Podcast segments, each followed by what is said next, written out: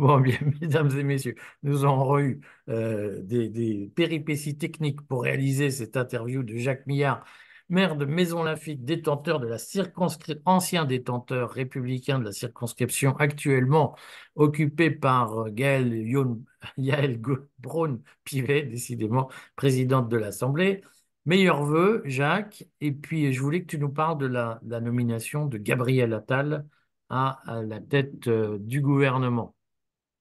Alors, bien évidemment, je présente mes voeux, même si c'est osé de présenter des vœux compte tenu de la situation interne et internationale.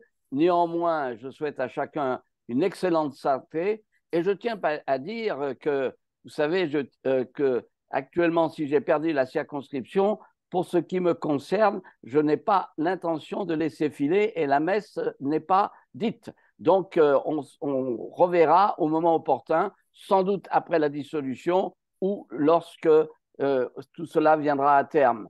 Donc je dis à très bientôt, chers internautes.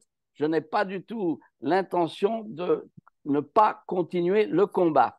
Alors effectivement, euh, hier, 9 janvier, et c'est pas le 1er avril, hein, je dis bien 9 janvier, c'est pas une avancée sur le calendrier, nous avons eu une nomination surprise paraît-il, c'était une nomination d'audace. Ah bon?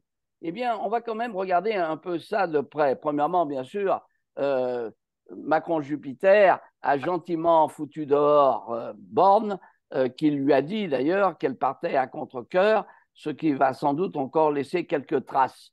Mais il n'en demeure pas moins, il a nommé son clone. Il a nommé son clone à Matignon, et ça, c'est pas inintéressant parce que ça montre l'entrée de Macron-Jupiter à Matignon.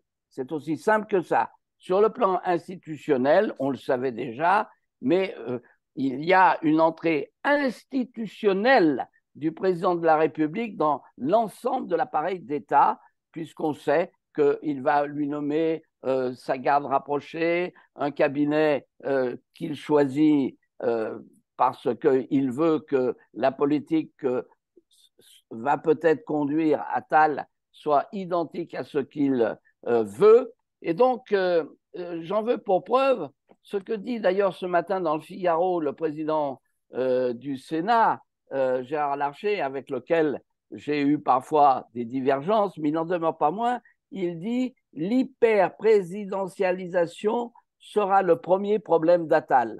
En effet, Attal ne sera en, conséquence que la voix de son maître. Et euh, c'est là où il va y avoir problème. Pourquoi il va y avoir problème? Parce que euh, il est évident que tout en étant le clone parfait dans tous les domaines, n'est-ce pas euh, de, Tu n'as pas tenu la chandelle. Non, je n'ai pas tenu la chandelle, mais enfin, il semblerait que, et je n'irai pas au-delà, ce n'est pas la peine de polémiquer euh, sur des choses qui ne regardent qu'eux-mêmes. Ce qui est clair, c'est que euh, on voit bien que les crocodiles vont l'attendre. Parce que quand même, dans euh, au ministre de l'Intérieur et sans doute aussi euh, à ce qui fut ou ce qu'il est dit le meilleur ministre de l'Agriculture, qui est euh, le maire, n'est-ce pas, qui est actuellement à Bercy. Donc ces gens-là l'attendent au, je dirais, au tournant. et puis il y a un autre problème, euh, c'est que on, sait très bien qu'Attal a de l'ambition, qui n'en a pas. C'est pas moi euh, qui vais le lui reprocher. C'est tout à fait légitime qu'il y ait de l'ambition. Simplement, euh, ce jeune premier ministre veut aller plus loin et à un moment ou un autre, il va tuer le père. C'est évident. C'est évident. Il va tuer le père parce qu'il a une carrière à faire après Macron et que Macron, son, son terme est bien sûr scellé dans la non-possibilité qu'il a de se représenter à l'élection présidentielle, qui au passage limité à deux mandats, c'était une idée de Sarkozy parce qu'il avait les yeux virés sur l'Amérique, est une connerie manifeste. Hein, parce que je suis désolé, c'est le suffrage universel qui doit commander.